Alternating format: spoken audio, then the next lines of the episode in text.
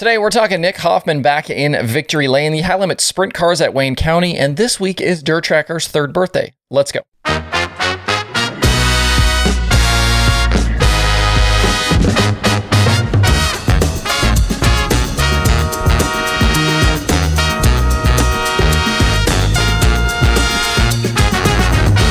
It's Tuesday, September 27th. I'm Justin Fiedler. This is Dirt Tracker Daily.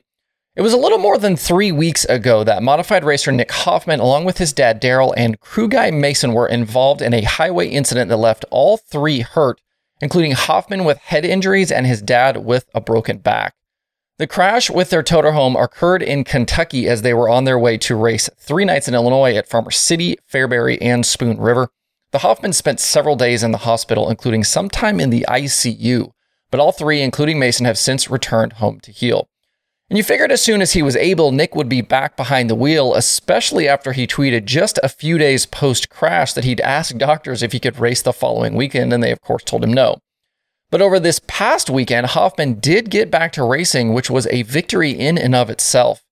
He went to Peoria to take on the Mike Chastain Memorial, and in true Nick Hoffman fashion, just went ahead and swept the night. He went quick time in qualifying, won his heat, and took down the $4,000 win over Allen Weisser. Hoffman posted to Instagram on Sunday some photos of the crash truck and of his car after the win. He said he'll still need some work to get his jaw fixed, but that his head feels good and he doesn't have any concussion symptoms. It's pretty wild to see the photos of the toter and know how crazy things were there for a few days and think that Nick is already back to racing and to winning. And I'm sure he isn't done yet for the year. Hoffman is currently fourth in the UMP modified national standings behind Mike Harrison, Derek Losh, and Tyler Nicely. Uh, and he has an incredible 22 wins in 33 races. A great story there for Nick and his family. All right, I know we are getting a little bit later into the season, but there's still quite a bit of dirt racing happening this week, and things start actually tonight with the High Limit Sprint Car Series at Wayne County Speedway in Ohio. This second High Limit show was added just a few weeks back, and they are calling this one Sheldon Haudenschild's High Limit Buckeye Brawl.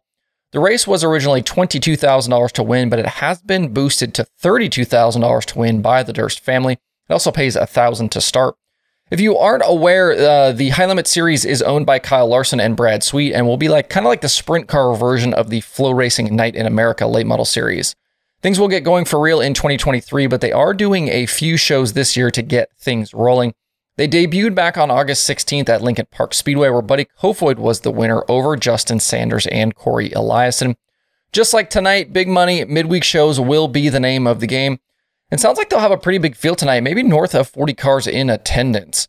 Remember that no outlaw drivers will be allowed to run, but the field will still be stacked. Expect names like Kyle Larson, Tyler Courtney, Ricky Stenhouse Jr., Ryan Timms, Aaron Reutzel, Justin Peck, Justin Sanders, Buddy Kofoid, Cole Macedo, Rico Abreu, Brian Brown, Gio Scelzi, Anthony Macri, and a whole lot more. Wayne County is not a regular stop for the Outlaws with just one race in the past six seasons. It is on the All Star schedule though, so we can get a good idea of who might be fast tonight. Justin Peck and Hunter Schuerenberg already have wins there this season, and other past winners uh, include Kyle Larson, Cap Henry, Buddy Kofoid, and Aaron Reutzel. The top five drivers and average finish in those All Star shows are Larson, Rico, Cale Thomas, Henry, and Zeb Wise. And if I remember correctly, the format should be similar to what the Outlaws use. They will qualify, then run heats lined up straight up by qualifying. Uh, when with 35 cars like they had at Lincoln Park, they took five from the heats to the feature, uh, with the top two going to the dash. They then transferred four from the night's B main. If they do get into the 40s tonight, they may also run a C main. If you're headed to the track, uh, Grandstand's open today at 4 p.m. Hot laps are scheduled for 6:15. It doesn't appear as though there's any support division tonight, so the program should move along pretty quickly. If you want to watch it live from the couch, you can do that over on FloRacing. In some other sprint car shenanigans today, it appears as though Jimmie Johnson is getting some laps in Alex Bowman's sprint car. Jimmie announced this week that he will not continue racing full time in 2023. Uh, he had been running full time with the IndyCar series the last couple of seasons, uh, but he's instead going to go the Brent Marks, Jonathan Davenport pick and choose route. And I guess maybe some sports car stuff, heard maybe Le Mans, uh, maybe the Indy 500 as well, uh, could be on his schedule for the next season. Bowman posted a photo of Jimmie in the car at what appears to be Carolina Speedway here near Charlotte. Uh, it would be pretty cool to see Jimmie make some dirt racing starts. I know Chili Bowl has been talked about, and obviously, you know, sprint car here might be in play.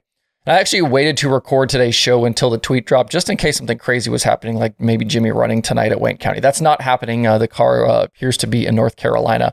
Uh, but cool story uh, nonetheless. Hopefully, we get to see Jimmie do some stuff soon.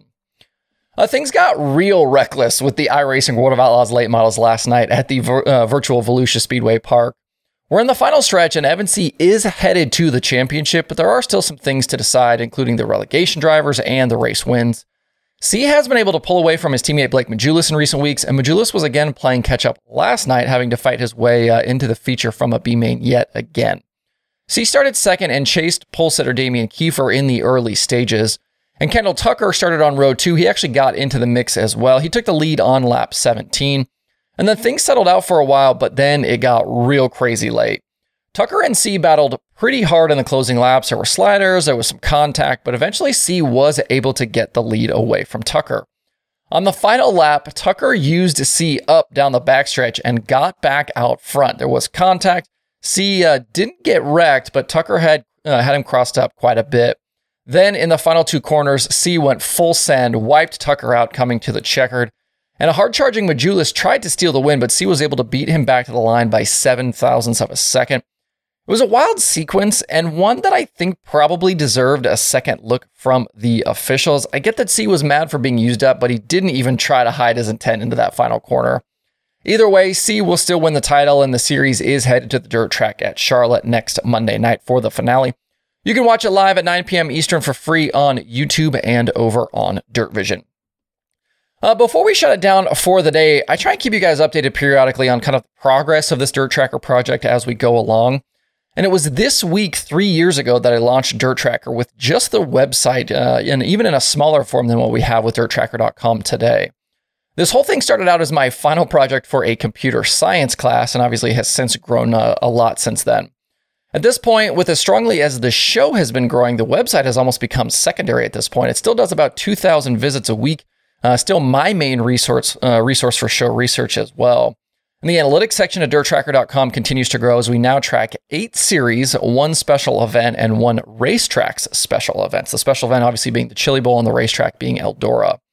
As of today, there are 1,336 races in the database, along with thousands of driver pages, all the stats you can handle uh, as well. And that includes the premium Dirt Tracker Plus service uh, that actually has a lot of subscribers, honestly, more than I thought it would have.